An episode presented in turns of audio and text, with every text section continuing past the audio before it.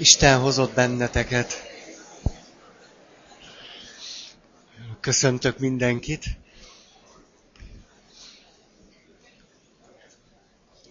Elérkeztünk oda, hogy még egy rövid, nem is így mondom összefoglalás, mert összefoglalni nem akarom azt, ami elhangzott a 108 vagy 110 pontban, ami az Istennel, a vallásossággal, a kereszténységgel kapcsolatos tévhiteinket írta le, ezt dehogy akarom összefoglalni, hanem inkább azokból egy-egy záró következtetést még kimondani.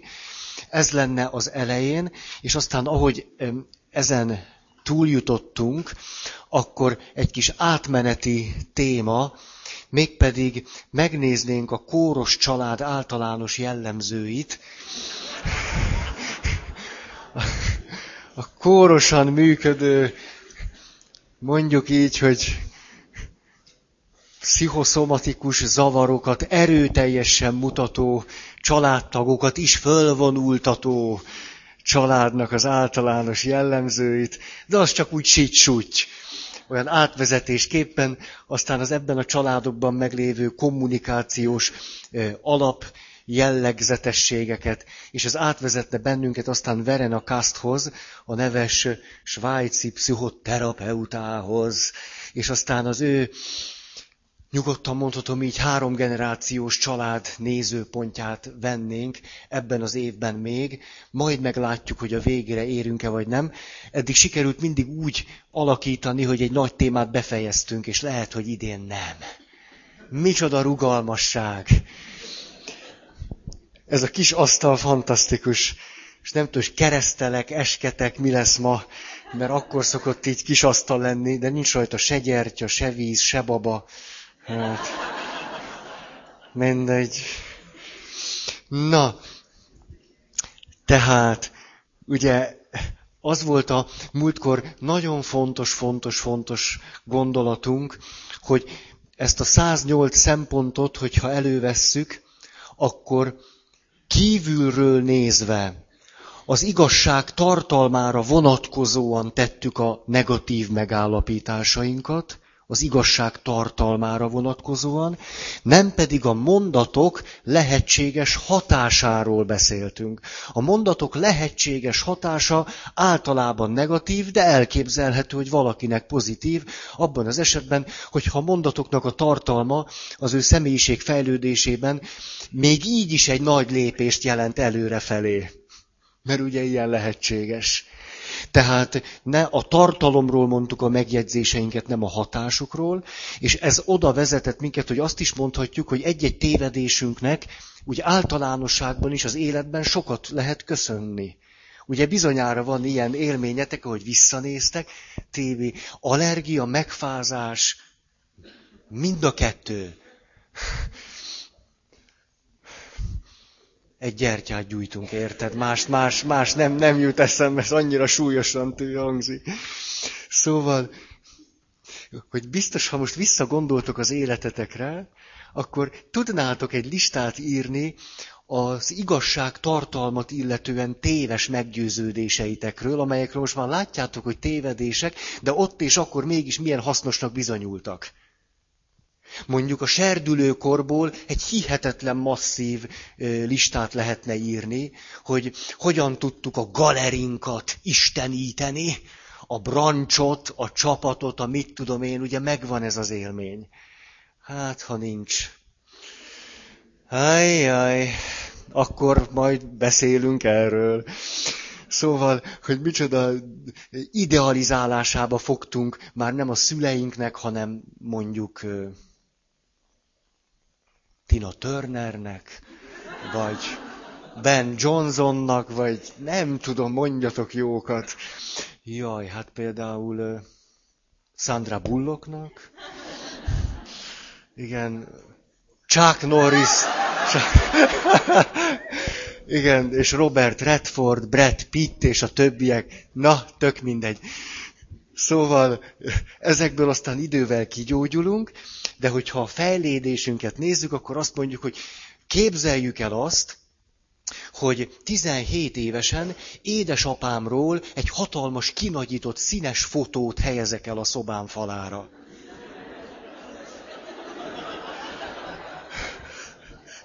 Ez szerintem annyira súlyos, hogy ilyen esettel még nem is találkoztam. Tehát ez, ez maga lenne a... Na, akkor kéne a gyertyát gyújtani. Az, az, tehát az allergia ahhoz képest kis miska. Help. Én muszáj innom, most hagyom ezt a dupla manovert.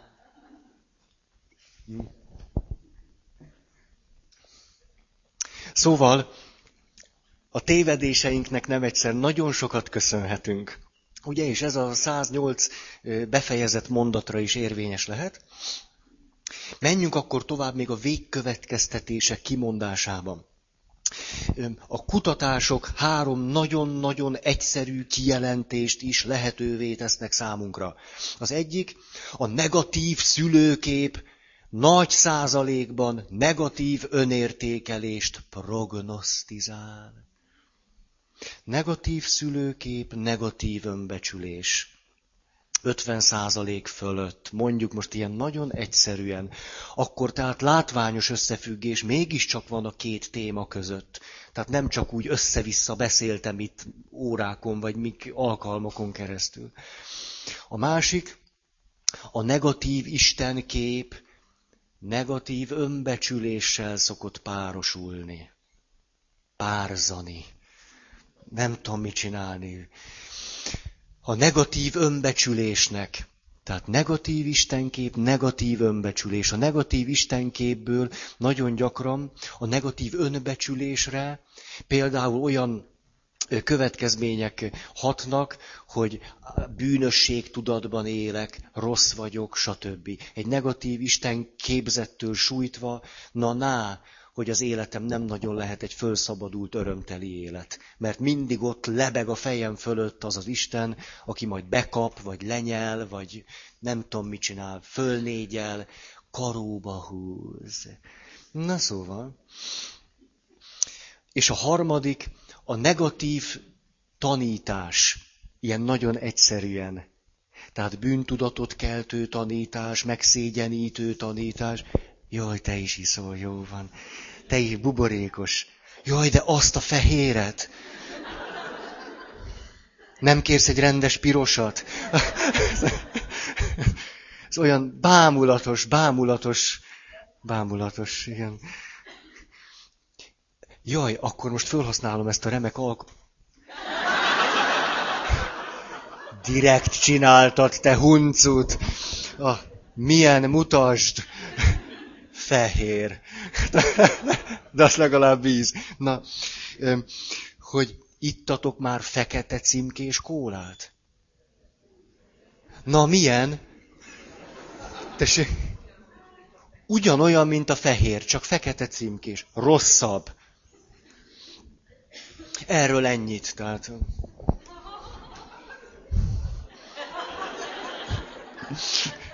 Na szóval. Tehát, hogy nyilvánvalóan a szocializációnk része lehet az, hogy a vallással, a kereszténységgel kapcsolatosan rengeteg negatív képzetet adnak nekünk át. Istentől rettegni kell, Isten ezt kéri, azt kéri, Isten ilyen Isten, olyan Isten, az Ószövetség világában ezt csinálta, azt csinálta, és a többi. Ugye, és ahol valaki eléggé elmélyít és átveszi ezeket a negatív képzeteket Istenre, a vallásra, stb. vonatkozóan, ő neki megint csak nyilvánvalóan nagyobb százalékban lesz negatív önbecsülése. Tehát ezek a kijelentések, hogy negatív szülőkép, negatív istenkép, negatív tanítás, stb. Egyértelműen negatív hatással vannak, és negatív összefüggésben vannak az önbecsülésünkre vonatkozóan. Tehát ezt mindenképpen mondhatjuk, mindegyik elem igaz külön-külön is. Ezért is lehetséges, hogy valaki az Isten képzetével kezd először dolgozni. Néha a legjobb út. Majd mindjárt lesz erről szó, mikor a szüleinkbe nem merünk még belekötni. És mondjuk az Isten tűnik föl olyannak, akivel legelőször merhetünk konfrontálódni. Ó, Tehát néha még ez tűnik az aranyútnak. És akkor az Isten képzeteinknek az átalakulása révén egyszer csak az önbecsülésünk kezd gyógyulni. Tehát néha a királyi útnak tűnik. Jó. A, nézzük meg akkor ennek egy picit a színét is, hogy a kereszténységre vonatkozóan a kutatások mit mondanak arról, hogy a pozitív Isten képzetnek milyen három fontos eleme van. Tehát ahol ezek az elemek megtalálhatók, ott általában egy pozitív önbecsülést lehet jósolni. A három elem, hogy ez az Isten, akiben a keresztény ember hisz, markánsan hordozza a transzcendenciát, az egyetemességet. És ebből adódóan a misztérium jelleget. Tehát, hogy egyetemes, több, mint mi, világ fölött van, nem lehet se manipulálni, se mágikus gyakorlatokkal befolyásolni, plöm, plöm, plöm, plöm, plöm, plöm. Nem ő adja a rákot hétfőn reggel, nem ő adja a szívinfarktust kedden este, transzcendens. Ugye? És közben pedig misztérium, tehát, hogy akármit is mondunk róla, sokkal inkább igaz az, amit nem mondunk róla.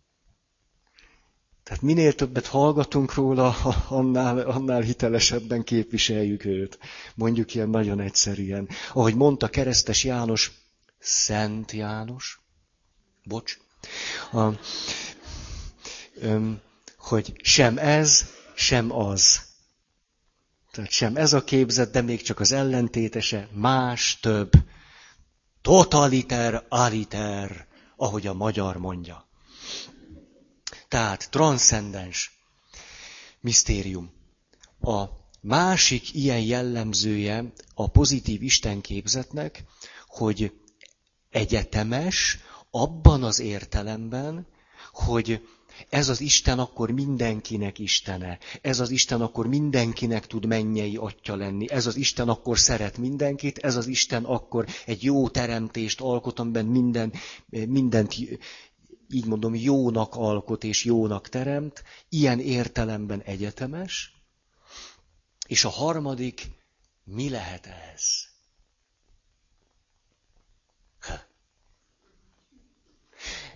Azért érdemes ilyenkor mindig megállni, mert ugye nem úgy van ez. Elmondom az első kettőt, és azt mondjuk, ja, jó, hát ezt tudtam, ebben nincsen semmi rendkívüli.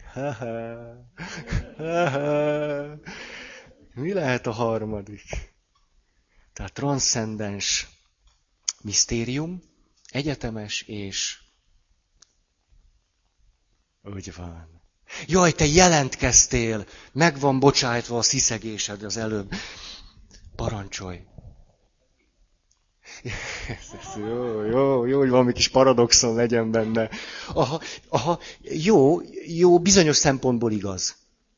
Bizonyos szempontból igaz, jó, jó az irány, személyes személyes. Tehát ezzel az Istennel valamilyen személyes viszonyba lehet jutni. Ő is személynek tart engem, és én is személyként tudok ő vele valamiféle kapcsolatban lenni. Azt tudjátok, hogy a kereszténységnek köszönhető a személy fogalma? Egyáltalán, hogy abban gondolkodunk, hogy személy, hogy létezik ilyen filozófiai irányzat, hogy personalizmus, ez a kereszténységnek köszönhető, és azon belül is a teológiának. Ugyanis amikor megpróbálta a teológiai gondolkozás, a keresztény teológiai gondolkozás leírni, hogy, hogy ki is az atya, meg ki is a fiú, meg ki is a szentlélek, akkor kitaláltuk ezt, hogy személyek. Hogy valahogy az egyediségüket meg tudjuk ragadni. Mert azt mondjuk, hogy egy az Isten, na de mégiscsak van valami három nagyon sajátos valami, és ezt a három nagyon sajátos valamit, valakit elneveztük személynek. És az Istenről alkotott személy képzetünkből fakad, hogy az emberekről elkezdtünk személyként gondolkodni. Ezt ti tudjátok? Ezt a teológiának köszönhetjük. Mi azt gondoljuk, pont fordítva van. Egymással nézzük, hát na, na hogy személy, ó, és akkor ezt rávittük az Istenre, pont fordítva. A személy fogalom egy kifejezetten a kereszténységnek köszönhető fogalom. Mit szóltok? Szép, nem? És hogyha japánul tanulunk, akkor rácsodálkozhatunk arra, hogy például a japán nyelvben személyfogalom nem létezik. Semmi olyan, ami a mi keresztény kultúránkban azt fejezi ki, hogy személy. Nincs ilyen, egyszerűen nincs, nincs és nincs. Micsoda nehézségbe ütközött ezért, onnan tudom, mert ugye jezsuita atyák, mikor szétoszlatták, vagy föloszlatták, vagy nem tudom, mit csináltak a rendekkel, akkor ugye hát mentek ki merre lát.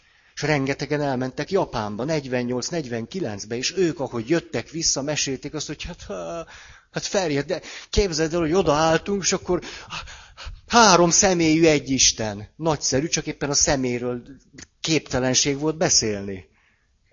Ha, maradt az egy Isten. Nem rossz az. Hát aztán persze úgy tisztul, tisztul, de na mit szóltok ehhez? Tehát, hogy Isten személyes, és akkor ennek tükrében mi is személyként láthatjuk magunkat, és a kapcsolatunk is egy személyes kapcsolat lehet. Tehát ez a három úgy tűnik, nagyon pozitív, olyan ismérve van egy pozitív Isten képzetnek, ami arra a következtetésre vezethet bennünket, hogy bejósolhatóan pozitív, önbecsülésű emberrel találkozunk, akinek az Isten képzetében ez a három jellegzetesség ott van. Aha, tehát ez azt jelenti, hogyha a, az Istennel kapcsolatos személyes viszonyunkat próbáljuk kimunkálni, hogyha az egyetemes arcát igyekszünk megérteni, és ezen elmélkedni, mi egymás, és hogy állandóan titokként, transzcendensként tekintünk rá, ez akármilyen furcsán is hangzik, egy pozitív önbecsülés felé fog bennünket vezetni. Hm, nem szép? Légy Mondjátok, hogy szép. Jó. Na nézzük még akkor a végkövetkeztetéseinket. A gestalt terápia atya mondott egy nagyon, nagyon izgalmas kijelentést. Azt mondta, a legtöbb ember, amikor azt gondolja, hogy egy ablakba tekint, valójában egy tükör előtt áll. A legtöbb ember, miközben azt gondolja, éppen látja a világot, látja a másik embert, látja az Isten, valójában egy tükörben néz, és csak a saját képzetei, tíririm, díririm, díririm, ezzel szembesül újból és újból és újból. Erről majd sok szó lesz néhány fél óra múlva. De nem ma akkor ezek szerint. Na, azt mondja, hogy ennek a következő hatása is lehet. Amikor elkezdünk az Isten képzetünkkel foglalkozni és dolgozni, akkor nem egyszer egy pozitív Isten képzet, ha már van, vagy miközben kialakul, egy nagyon súlyos következménnyel jár. Konfrontál bennünket a szüleinkkel. Számomra óriási meglepetés volt, egy, egy tapasztalati elcsodálkozáshoz vezetett, hogy ugye sokan jött, jöttek, jönnek úgy, szeretnék megkeresztelkedni. Szeretnék első áldozó lenni, szeretnék bérmálkozni, szeretnék pap lenni, nem tudom, házasodni, de azért miért hozzám jönnek, nem is értem. Na, és hogy nem egyszer, most így mondom, a látható egyházhoz való tartozásnak, mondjuk egy megkeresztelkedésnek a legfontosabb akadálya az, hogy miközben azon az ajtón állandóan szeretne bemenni, hogy az Isten egy egyetemes, egy transzcendens, egy személyes valaki, aközben pontosan tudja, hogy ha ezen az ajtón bemegy, és kialakul benne egy ilyen Istennek a lehetősége, hogy talán ez így van, ez abban a pillanatban konfrontálja őt a szüleivel és a nagyszüleivel, akik sosem voltak ilyenek. Nem voltak elég személyesek, nem voltak elég egyetemesek abban az értelemben, hogy a világ jó, te is jó, vagy a tesóid is jók, apád is jó, anyád se hülye, ugye így az egyetemessége itt a mi dimenziónkban, és a többi.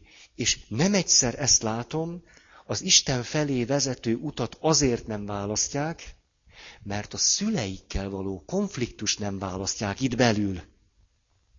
Egyszerűen nem akarnak azzal a teherrel konfrontálódni, hogy az anyukáik és az apukáik sosem volt olyan.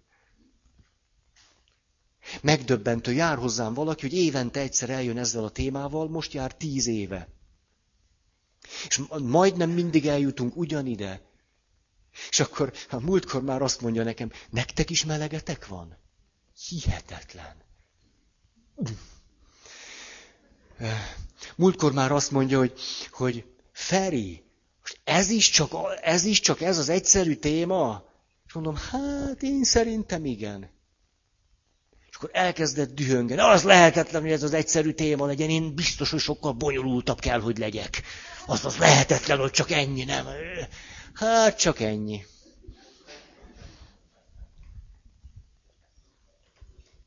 Na most.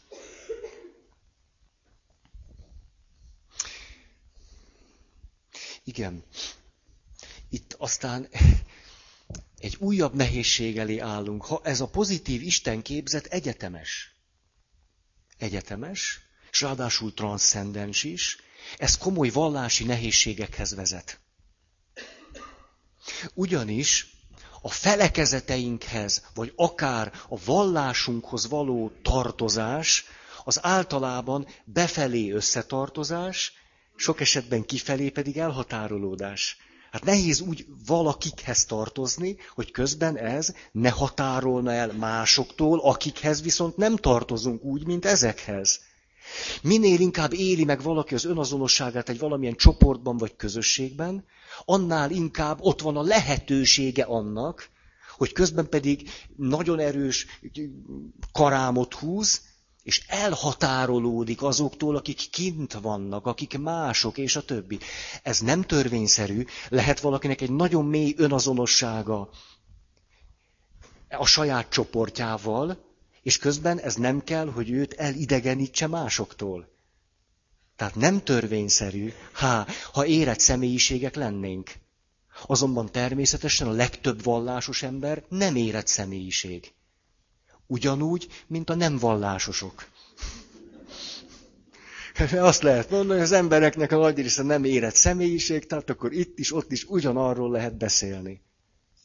Mondok mindjárt, na, csak hogy a nyelvemet helyesen járassam. Ebből az adódik, hogy egy pozitív istenképzetnek az elfogadása konfrontálni fog a felekezetemhez, a kisközösségemhez, az egyházközséghez, a lelkiségi mozgalmamhoz, a vallási irányzatomhoz való tartozásomnak az egyoldalúságaival. Hogy talán akkor az nem is csak úgy lehet. Talán a másik is jó lehet. Talán az sem rossz. Talán az sem a sátántól van. Talán akkor egy buddhista is üdvözül, sígy súgy a pehje az, hogy nem akar üdvözülni. Ugye, mert egy buddhista nem akar üdvözülni, de hát most mit csináljunk, szegény Itt nagyon sokan megint csak elakadnak. Inkább ragaszkodunk ahhoz a, hát hogy mondjam, arhaikusabb, egyszerűbb, feketébb, fehérebb lelki struktúrához, amiből ki lehetne nőni, de akarjuk azt a megerősítő érzést, hogy mégiscsak mi vagyunk a jó fejek. Mégiscsak, ha bemegyünk a katolika anyaszent egyháza által föntartott templomba, azért oda járnak az igazak. Most mondjátok meg, akár jártok oda, akár nem. Nem egy megerősítő dolog minden héten elmenni oda, ahol az igazak vannak? és hogy te is ott vagy úgy, úgy mellesleg, és úgy, hát micsoda, micsoda, hogy mondjam, én erősítő lehetőség ez. És tudjátok, ez, hát mert, ez annyira, na, de ezeket is már mondtam sokszor, hogy, hogy olyan egyszerűen le tudjuk írni, hogy mi az, ami megerősíti egy csoport összetartó erejét. Ugye például ezeket már mind elmondtam, most a, a a csoport összetartó erejét többek között azzal is meg lehet erősíteni, hogy keresünk egy ellenséget. Az egyik legjobb módszer. Csoportnak legyen neve, legyen zászlója, legyen indulója, legyenek szokásai, legyen mit tudom én micsodája, és egy házi ellensége, akit mindig elő lehet venni. Hmm. Ezért tehát ez nagyon furcsa helyzet. Jézus állandóan konfrontál bennünket a saját felekezetünkkel. Most, hogy egy kicsit vallásosabb kifejezéssel mondjam el ugyanazt. Vagyis tulajdonképpen a vallásunkhoz, felekezetünkhöz való tartozás az állandóan rákérdez a hitünkre. Egy mély, személyes hit, egy pozitív Isten képzeten keresztül, az egyszerűen nem egyeztethető össze azzal, hogy mi igazak vagyunk, ti meg hülyék. Egyszerűen nem ezt a, ezt a mozaikot, ezt a puzzle nem lehet így összerakni. Tehát vagy, vagy egy pozitív istenképzet kell neked, a maga egyetemességével, misztériumával, stb. De akkor bizony jönnek a problémák, most akkor a katolikus miért is jobb, mint a református? Most mi, miért, miért vagyok éppen keresztény és nem muzulmán? Ha ott is lehet üdvözülni, ukmuk fuk. Ó, és a, ezek egy ilyen vallásos kifejezések, szeretem őket használni. A szemináriumban tanultam őket. Homiletika órán. Van ilyen prédikáció tan. Képzeljétek el. Körülbelül olyan fontos dolgokat tanulunk meg, hogy minden beszédnek legyen bevezetése, tárgyalása és befejezése. És ezt ugye egy éven keresztül nagyon, nagyon hasznos tantárgy. Tehát akkor záró mondatom itt, hogy, hogy, hogy, hogy mikor vannak januárban az ökumenikus ima hetek, ugye, és akkor elkezdünk imádkozni a Krisztus hívők egységéért. És akkor azt gondoljuk, hogy a, az ökumenikus ima hete, heteknek a nagy témája 101 éve csináljuk. Nem kapkodjuk el, ugye? Nem, csak szépen lassan. Akkor biztos beleesünk ugyanabba a gödörbe. Nem? Tehát 101 éve imádkozunk a Krisztus hívők egységéért, amiben mindig azt helyezzük előtérbe, hogy hát az egység. De én rájöttem, a Krisztus hívők egységének a nagy témája a hit. Nem az egység. Mert ha volna Krisztusban, Krisztusba vetett hitünk, akkor az egység nem is volna akkora baj és nehézség. Ha, de miután a hitünk egy nagyon sajátos torz Isten képzetekre irányul, na náhogy az egységgel is ezer gondunk van. Ezért ezt a történetet a gyöngébbik végén ragadjuk meg, így egység, úgy egység, és akkor száz év ezt a, ezt a, hogy mondjam, ez egy olyan lerágott csont, hogy már a blöki se veszi föl a kis szájával, hogy hangsúlyozzuk azt ezen a héten, ami összeköd bennünket. Én ettől ki tudok már futni a világból. Hát már ezen régen túl kellene lennünk. A pozitív képzeteinkből adódóan régen egy reális egységet kellene élnünk, és kész, és nem száz egyedik éve ezt a csontot rágni. Hát... Tehát azt látjuk, hogy ugye nagyon nem, nem furcsa ez, hogy, hogy azt gondoltuk, na majd lesz pozitív képzetünk, és az élet megoldódik. Egy nagy, még nagyobb nehézségeink lesznek. Fölborul az egész világ, ami itt van benn. Nem lehet csak úgy naívan a rózsafüzérezgetni. Annak vége. Tehát itt akkor az a kérdés merül föl nagyon-nagyon erőteljesen, hogy vallásos az vagyok, ez most már világos, de hogy hívő vagyok-e, az kérdés. Tehát a kérdés ott merül föl, ahol addig biztonságban éreztük magunkat. Ugyanúgy, ahogy a szülővel kapcsolatban, itt a vallás és a felekezetre vonatkozóan. Ahogy az eddig olvastuk az Ószövetséget, lehet, hogy az egészet ki kell dobni a kukába. Nem az Ószövetségi Szentírást, hanem ahogy azt eddig olvastuk. Olyan, tudjátok, egy kezembe veszek egy szertartás könyvet, ma is mentem sírkőszentelés, hát az, az, egy, az egy, hogy mondjam, tényleg értelmiségi szakma a papság. Tehát ilyenkor érzékelem, mert oda van nekem a szertartás könyvbe leírva mondjuk 12 imádság, abból tuti, hogy tizet nem lehet elmondani. Tehát egyszerűen olyan, olyan képzeteket hangsúlyoz, hogy azt, azt, ezt én nem veszem a számra. Az más kérdés, hogy ezek a képzetek néha valakit segítenek az úton, mert neki egy még rosszabb képzetből való gyógyulást jelentenek. Ugye mindenki azt kapja, amit megérdemel. Tehát... Nagyon ez a, a, legegyszerűbb, a legegyszerűbb mondatainkat ilyenkor aztán Jaj, ez most belekerült a fölvételbe, hogy rádobtam az erősítőre, nem? Nem? Nem. Ez egy másik rendszer.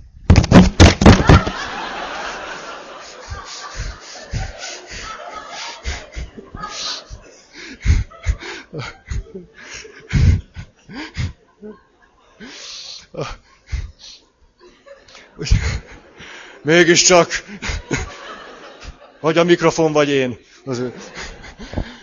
Szóval, hogy erről is lesz szó, hogy a, a, a legjámborabb mondatainkat kell ilyenkor átértelmezni. Tehát lesz egy pozitív istenképzeted, és mindaz, ahogyan addig a, a, a hitéletedet, vagy a szüleiddel való kapcsolatodat élted, nem él, egyszerűen nem élhető. Hát ez az, bemész, bemész a, a gyónni, és akkor elakadsz ott, ahogy ez az imádság még háború után volt divatban, de hát az idősek ezt tudják és ezt mondják, hogy, hogy erősen fogadom, hogy többé nem vétkezem, és hát a többit nem is tudom. Mert ugye itt már el, elfogy az ész. És milyen gyönyörű az, ahogyan 80-90 éves nénik és bácsik Isten képzete válik pozitívabbá, és egyszer csak megállnak a 70 éve mondott imájukban, és azt mondják, hogy Atya, én nem tudom, most bűn az, ha én ezt nem mondom többet. 70 éve mondott imát le kell rakni. Eddig tartott az ereje. Most szépen lerakjuk, és vége neki. Eltemetjük. Vége. De hogy, hogy ezek a jámbor mondataink, hogy, hogy Isten irgalmában megnyugodva helyezzük most testvérünket, és akkor mi az, hogy Isten irgalmában megnyugodva? Miért kell valakinek megnyugodni?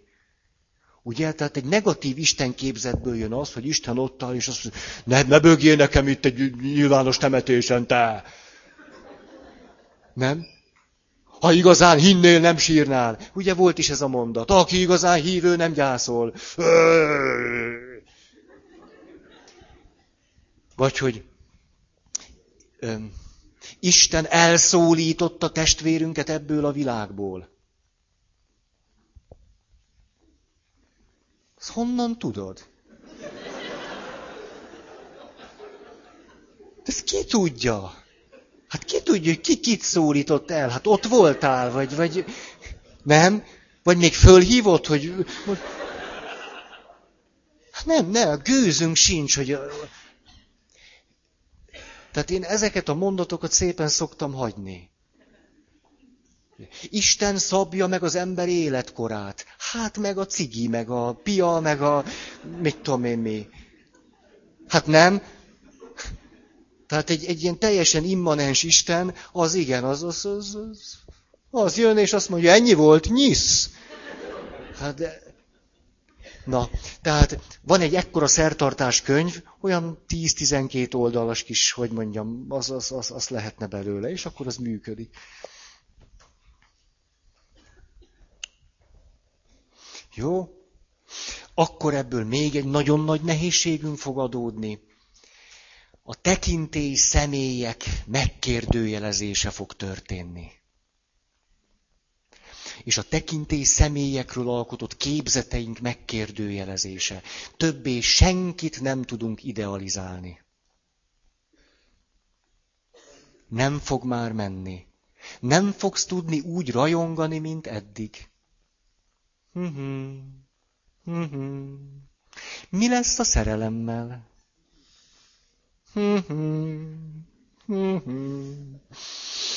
Rémusz bácsi meséi. A, tudjátok, amikor valaki úgy, úgy valamennyire, valamennyire kigyógyul a negatív mindenféle képzetei, vagy a reflektálatlan pozitív képzeteinek a hatásköréből, akkor egyszer csak sokkal reálisabban kezd mindenkit látni. Kifejezetten nehezebb lesz szerelembe esni. Tehát jól gondold meg. És ez már is sokat, sokat, sokat, sokat árul el a mi kultúránkról. Ugye most egy ilyen szerelem kultuszban élünk. A szerelem kultusz az csak akkor lehetséges, hogyha valaki állandóan reprodukálja a kisgyerekkori, az ödipális, a tüdidim, diridim pszichodinamikát. Az úgy, úgy tud működni. Én most ne, nem, nem, nem, nem szerelem ellenes vagyok. Na, pap, jó van, eljutott ide, jó van. Savanyú a szőlő, most akkor aztán itt... Hat pattogjon három percet, majd szegény, szegény. Erre így. Lehet ezt gondolni, de mikor még fiatal voltam, hamvas, vagy mi, akkor arra gondoltam, hogy Jézus emberségéhez természetesen az is hozzátartozott, hogy szerelmes volt. Most már ezt nem gondolom. De vagy pedig 30 éves korában már nem hinném. Satanás egyszerűen, szóval most képzeljük, most csak, csak mondok egy, most képzeljük el, hogy valakinek van egy, egy, egy általunk elképzelni se nagyon tudott pozitív viszonya Istennel. Hogyan tud akkor ő egy nőt idealizálni olyan mértékben, hogy abban még szerelmes is tudjon lenni, és fölruházzon egy nőt olyan pszichés funkciókkal, hogy te majd megnyugtatsz, meg te majd boldoggá teszel, meg a többi. Ez nem, nem nagyon jön ki belőle. Egyszerűen nem. De ez nem Jézus emberségének a tagadása. Egyszerűen, hogy mondjam, erre a dinamikára nincsen szüksége. Most mondjuk ilyen nagyon egyszerűen. És ez nem jelenti azt, hogy közben ezért mert nincsen viszonya az emberekhez. De, dehogy nincsen. Csak nem valami ilyen nagyon sajátos, hát miből ilyen lelki, érzelmi állapotból tekint egy-egy emberre. Vagy nem tekint másokra. Ezért azt gondolom, lehet, hogy Jézus szerelmes volt nagyon fiatalon. Nem tudom hány évesen, de hogy úgy biztos túlment rajta, aztán köszönte szépen. Tehát ezek a, tudjátok, mikor, most biztos lehet olvasni minden, hogy hát tulajdonképpen, nem tudom, te ezt tudod, de csak úgy magunk között, hogy csak, csak, csak mi ketten, hogy, hogy a Mária Magdolnával képzeld állítólag. Nagyon hallottad ezt a... Ki Mária Magdolna? Ebb, most azon túl, hogy egy, egy hogy nem, nem mondok semmi minősítő mondatot, ezen túl, ha miért, vagy, vagy át tudtam ebből valamit adni? Itt tudom én, de nem baj, ha nem tudtam, tehát hagyjuk ezt. Péter, te vagy mindig a nagy tükör. Kell még erről beszélni? Nem, hagyjuk inkább. Jó. Jaj. Úgy is tudom, annál sokkal egészségesebbek vagytok, hogy túl nagy hatást gyakoroljak rátok. Tehát még most egy kicsit rosszul érzed magad, holnapra már olyan szerelmes leszel, és szép lesz az élet, és nagyon kívánom neked. Ki ne hagyd! Tehát ha neked a szerelem valaminek a kihagyása lenne, akkor nem szabad kihagyni. Nem, de éld meg. Nem lesz könnyű. A...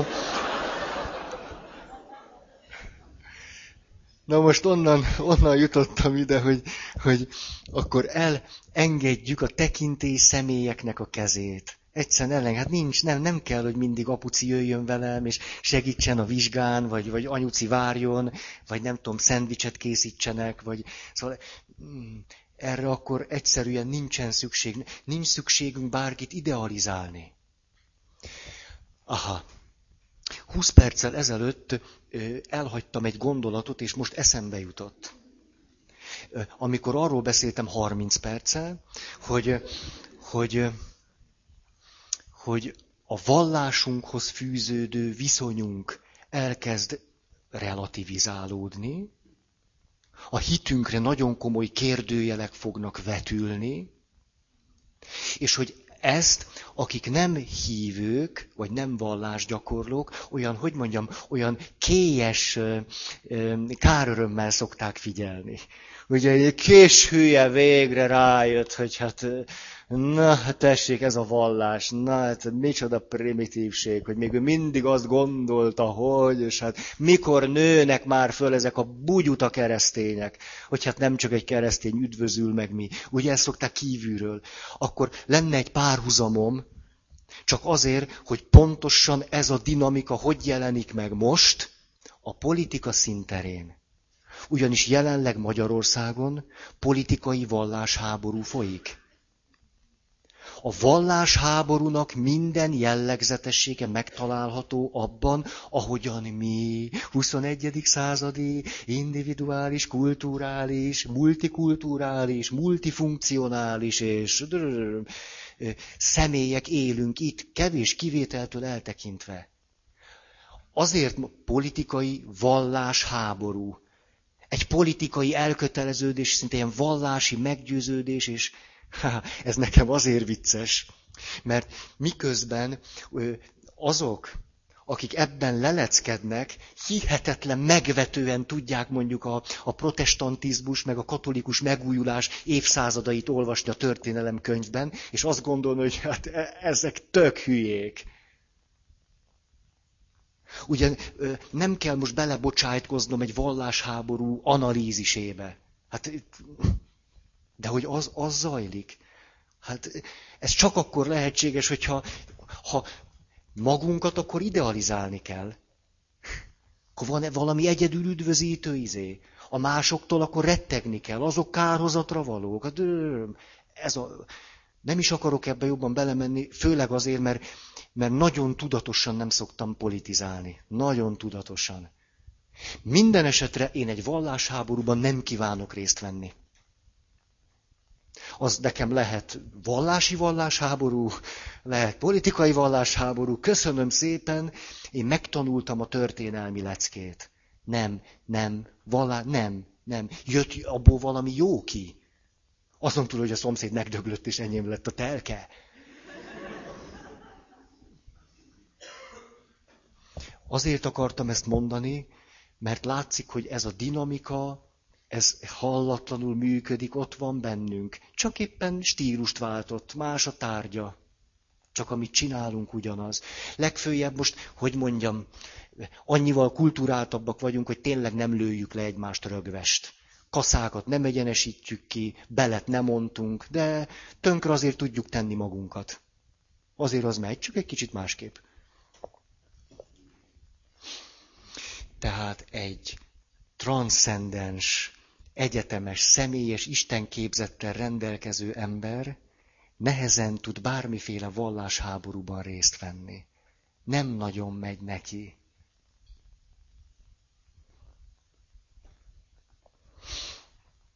Igen.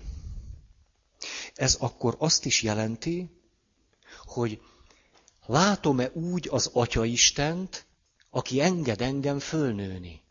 Látom-e úgy az Anya Szent Egyházat, aki enged engem fölnőni? Lehetséges-e egy Atya Istennel, meg egy Anya Szent Egyházzal karöltött életből úgy fölnőni, hogy nem konfrontálódunk? Az lehetetlen. A serdülőkorhoz el kellene itt is érni. Egy felnőtt érett hit nem nagyon tud kialakulni, pozitív istenképzet, pozitív önbecsülés, ha valamiféle lázadás, konfrontáció nem történik az Atya Istennel és az Anya Szent Egyházzal. Különben nem növünk sohasem föl. A kérdés itt fordítva is nagyon izgalmas. Mit gondolok én, hogy az Atya Isten ezt megengedi-e? Mit szól hozzá? Visszadug engem a kis kutyaolba? Mit képzelsz? Dididüm, dididüm. Egy negatív képzet mondja azt, hogy ilyet nem szabad csinálni, mert szentségtörés. Isten káromlás. Á. Ebből a szempontból tényleg döbbenetes mondjuk Nietzsének az életútja. Nietzsének lett egy olyan olyan hihetetlen erőteljes, misztikus tapasztalata, amiben majdnem beledöglött. Később aztán beleőrült. Azért, mert a korabeli egyház, ő vele, sem az ő misztikus tapasztalatával, sem az ő lázadásával nem tudott mit kezdeni. Nem kellett volna beleőrülnie, és nem kellett volna ebből a szempontból totálisan azt mondani, hogy Dionűzoszt a megfeszítettel szemben. Ugye ebből ki lehetett volna gyógyulni. De ő beleőrült.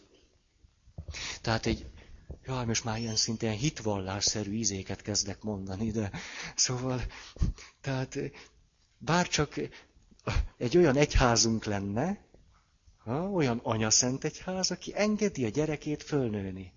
Jól van, fiam, menjél bulizni. Menjél, kavarjál! Bűnök nélkül nehéz fölnőni. Nehéz. Lehetetlen. Maradjunk az utóbbinál. Ez nem azt jelenti, hogy az ember bűnre irányul, hanem hát csinálom, csinálom, aztán egyszer csak, ó, nem jó ját. Hát így, így, így van. Jaj, de meleg van. Mit gőzölögtök itt ennyit? Ó.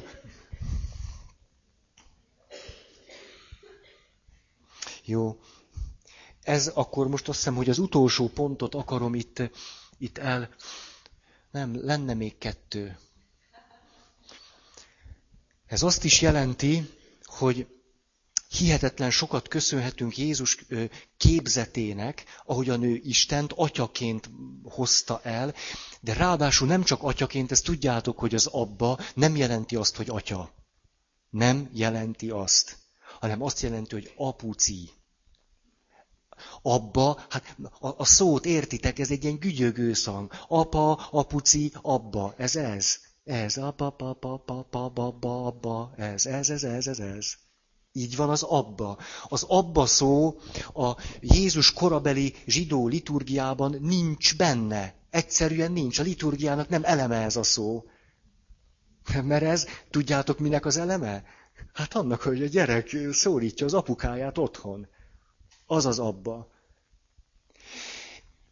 Ez két dolgot jelent. Az egyik, milyen érdekes, hogy a, a, az egyházi hagyományunk nem meri apucizni Istent. Ugye? Óriási, föl kell őt nyomni, tolni, minden. Pedig, pedig, na. A másik pedig, hogy az Istent apukának látni, az szintén csak egy képzet. Nem több annál. Egy nagyon fontos képzet, mondjuk a seregek ura Istenéhez képest, aztán óriási előrelépés.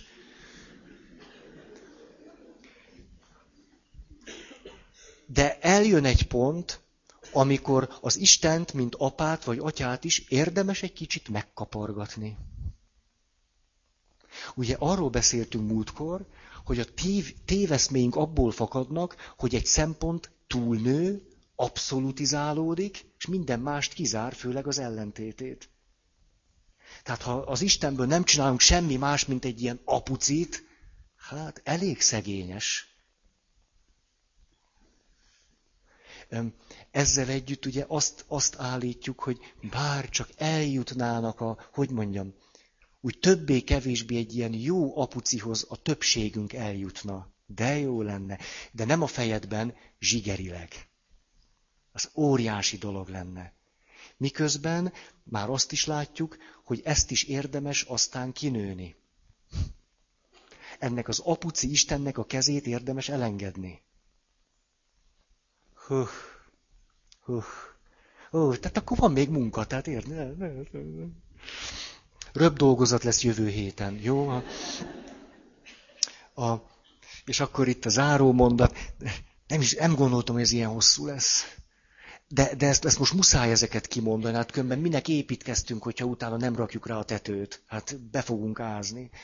A, ez azt jelenti akkor, hogy hallatlanul óriási feladat az, amiről a múlt alkalommal beszéltünk, hogy ne csak a, a Isten szavát ne csak a felettes énben átszűrődve halljuk, ne csak a lelki ismereten keresztül átszűrődve halljuk, hanem így mondom ezt, ez is persze valaminek egy nagyon durva megközelítése, a Szentlélek hangját valamennyire képesek legyünk meghallani. A keresztény hagyomány gyönyörű dolgokat mond erről, azt mondja, ez a lelkek megkülönböztetésének a tudománya. Hogy éppen kiszólt itt bent, milyen méről jött ez a hang. Ugye múlt alkalommal a parázna asszonynal kapcsolatosan megnéztük ezt a hármat, mint egy nagyon egyszerű modellt. Jó. Ezért tehát a kultúr kereszténységben annyira favorizált lelkiismeret Istennél egy szinttel mélyebbre volna érdemes hallgatni. Azt már hallottuk eleget, legyél jó.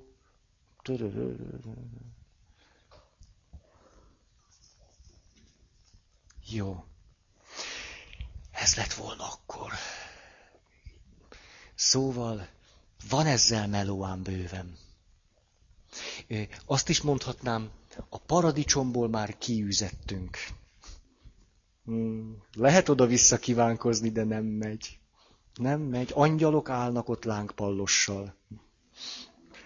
Ez egy nagyon fontos kép. Milyen, látjátok, hogy, hogy a képek milyen sokat tudnak mondani? Hogy az idealizálásunkkal, meg a, a, a sosem fölnövő életünkkel tulajdonképpen a paradicsomba vágyakozunk vissza. És a Szentíró három ezer évvel ezelőtt, na jó, csak 2500, azt mondja képileg kifejezve, hogy nem lehet visszamenni. Nem lehet. Csak ezt így mondja, hogy lángpallóssal állnak ott angyalok. Ezen lehet derülni, bár csak valaki megérteni az üzenetét. Ebből a szempontból jó és a rossz tudás fájáról enni, egyszerűen azt jelenti, hogy az ember szeme kinyílik, és vége az idealizálásnak. Vége, vége. Az ember tudatosul, elkezd reflektálni, és az élet nehéz lesz. Máskor is nehéz, csak most tudjuk is. Na jó, na akkor most ezt a papi fél órámat befejeztem, és akkor átvezetésként a pszichoszomatikus betegségeket fölmutató család ismérvei.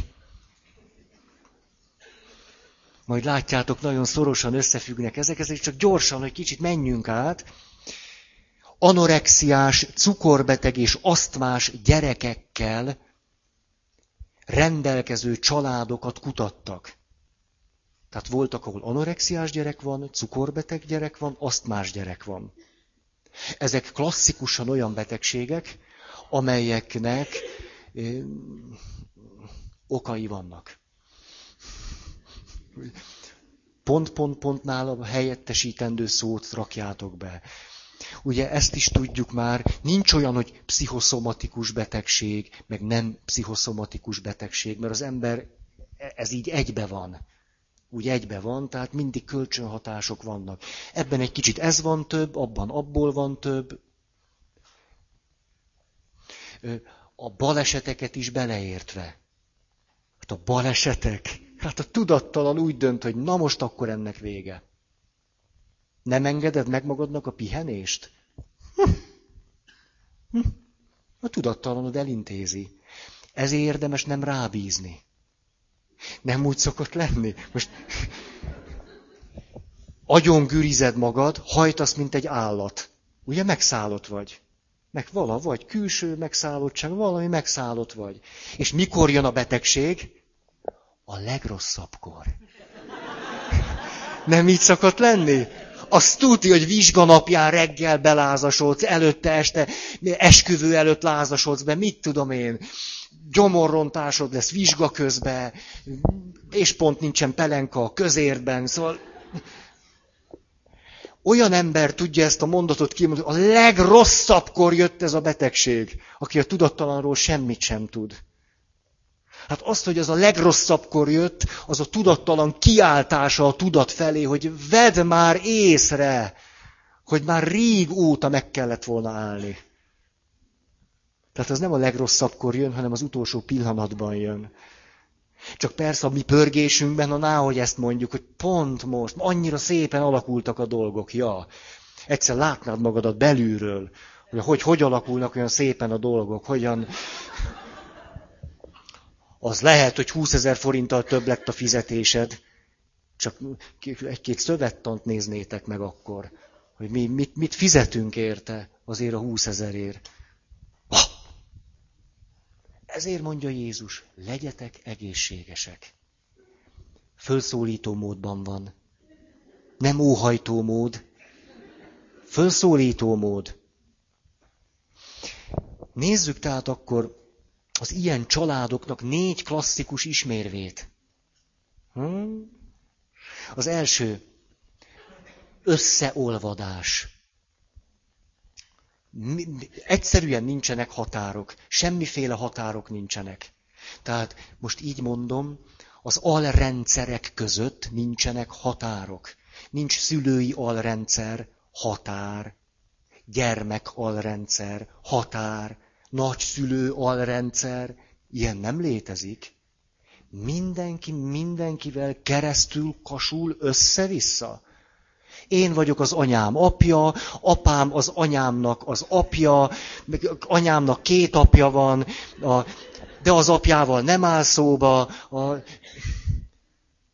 ugye ezt nem kell nagyon ragozni, tehát egyszerűen nem léteznek határok, és ennek, a, a, a, ugye, tehát jön a múltkori alkalom, emlékeztek? Tehát, hogy jön a nagymama, és hozza a... Mit hozott? Jól van, jó. Azt szeretem, hogy a lényeg mindig megmarad. Ez nagy megerősítés nekem. Hát ugye hozza a palacsintát, és, és nem látja, hogy egy láthatatlan, de nagyon fontos határt lép át újból, és újból, és újból, és újból. Mert a nagymama akkor hozza a palacsintát, ha a gyerekek kérik. És ne akkor, amikor sütötte. Persze egy határátlépő nagymama ezt sosem fogja megérteni.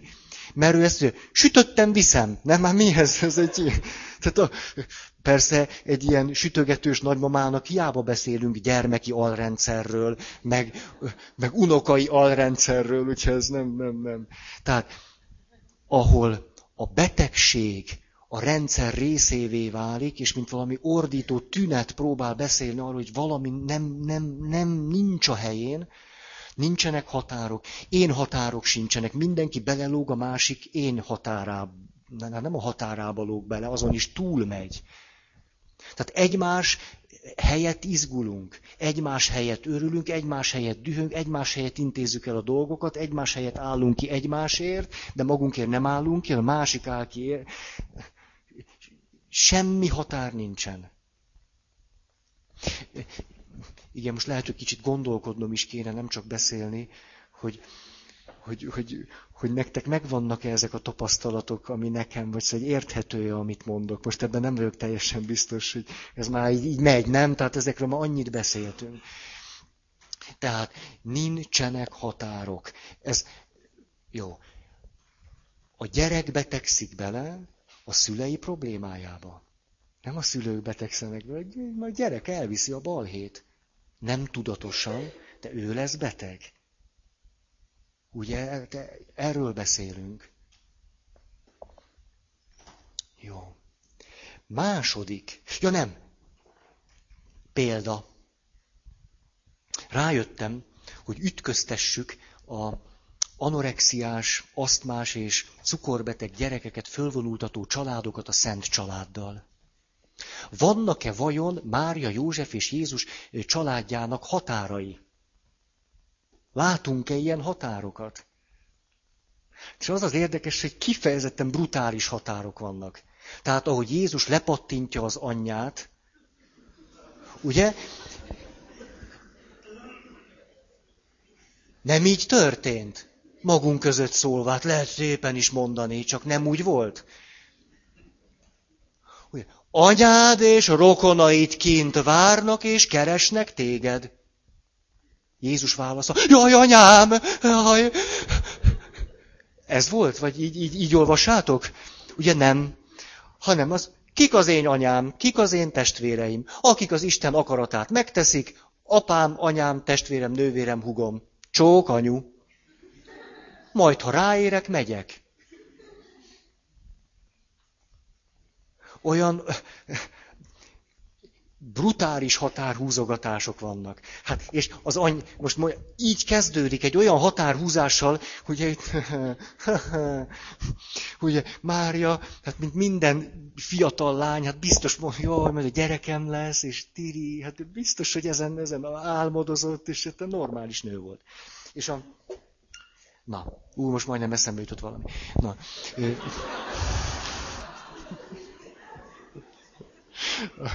jó, hogy nem láttok ide be. Szóval erre jön az angyal. Ugye, ez egy jó hír. Mária, jön a baba. Még nem tudod, de jön. Jön, lesz, cuki, minden.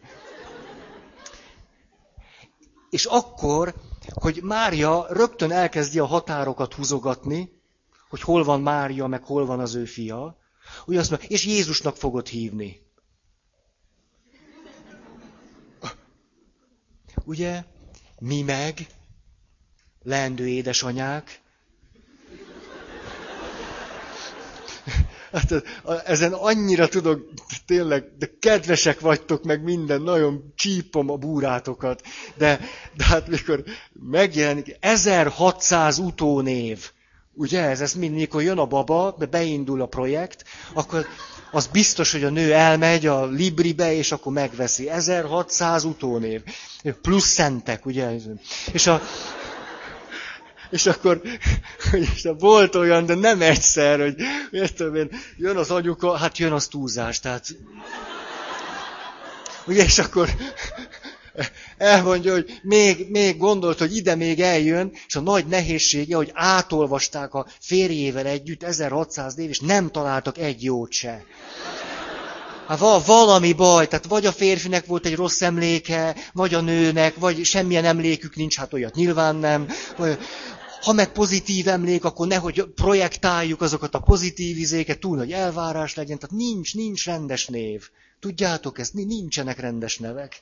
Ez szörnyű, csak úgy születünk, és, és akkor úgy, úgy, na jó van, legyél Brünnhilda, hát az legalább egy ilyen, hogy mondjam, egy ilyen karakteres.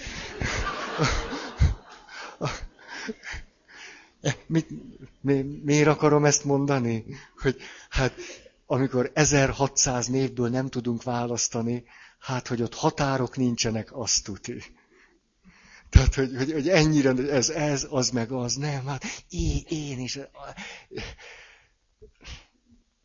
Tehát azzal, hogy az angyal beköszön, jön a baba, de nem te hívod, aminek akarod.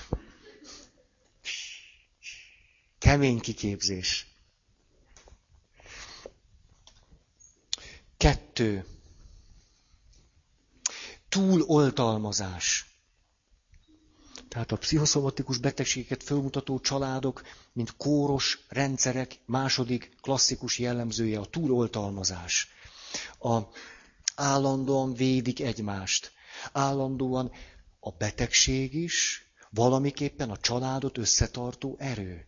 Lehet mindig a beteget oltalmazni, lehet pátyolgatni. Hogyha valami valami egészséges probléma fölszínre kerülne, már is beindul a betegség.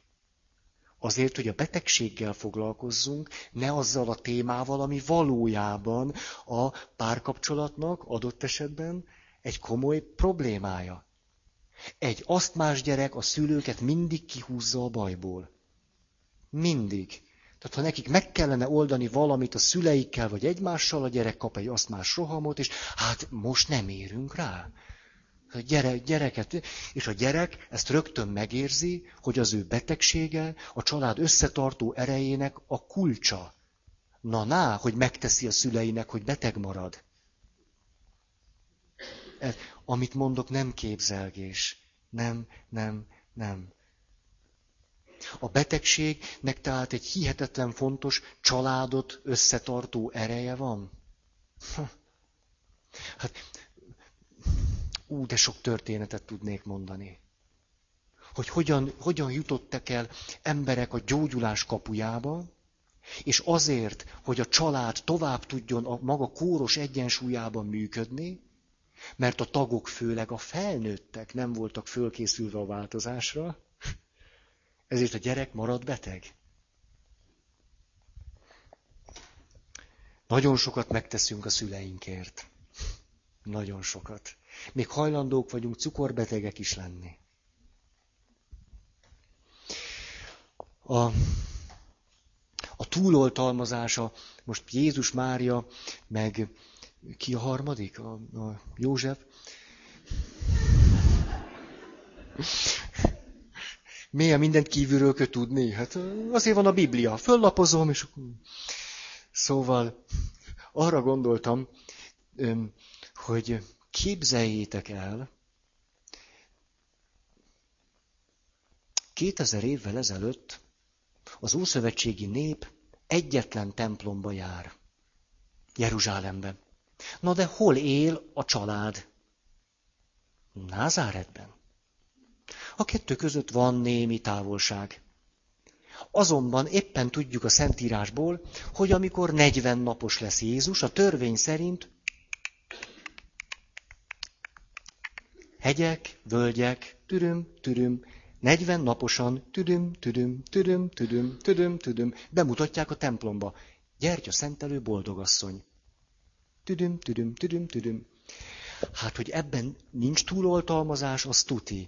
És akkor látom azokat a szülőket, a gyerek két éves. Atya, szeretnénk megkereszteltetni. Nagyszerű. Hány éves? Kettő.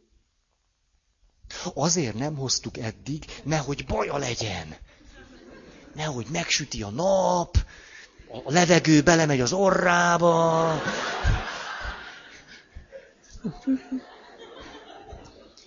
Most két évesen elég nagy ahhoz, talán most már biztonságos lesz neki a templomban. Hmm. Ugye én könnyen dumálok, nem vagyok szülő. Nekem könnyű, ugye? Tényleg így van, én aztán könnyen osztom az észt. De azért mégiscsak. Azt mondja, a másik, a túlolt, a, köszi, a túloltalmazásra vonatkozóan Jézus gyerekkoráról alig van történet, de azt bezzeg Lukács evangelista tüchtig módon megírja, hogy Jézus ukmukfuk elveszik az úton. 12 évesen elveszik, és anyja és apja mikor jönnek rá?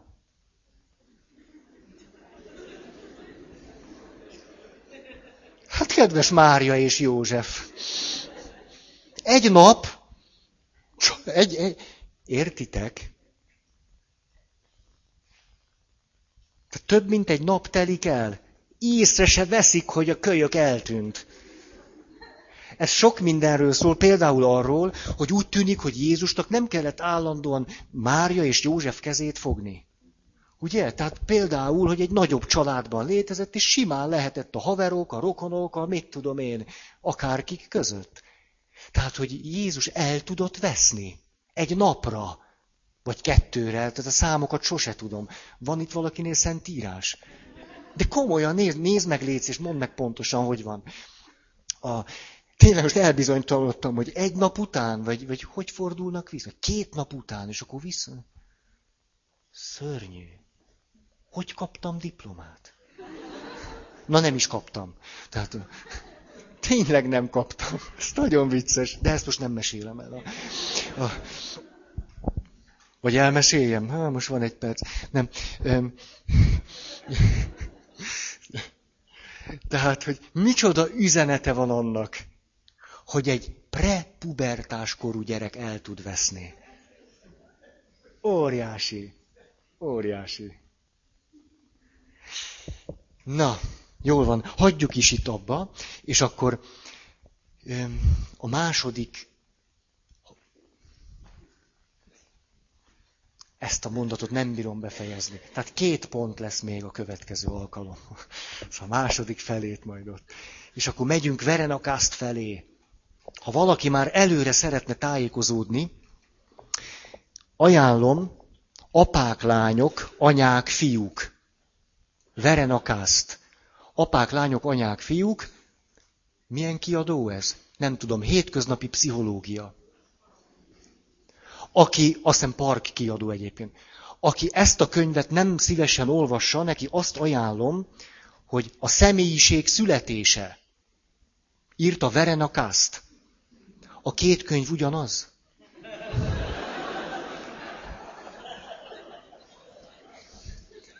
De mindig lehet fejlődni. Tehát például más címet adunk ugyanannak a könyvnek. Ugyanaz. Tehát apák, lányok, anyák, fiúk, vagy a személyiség születése.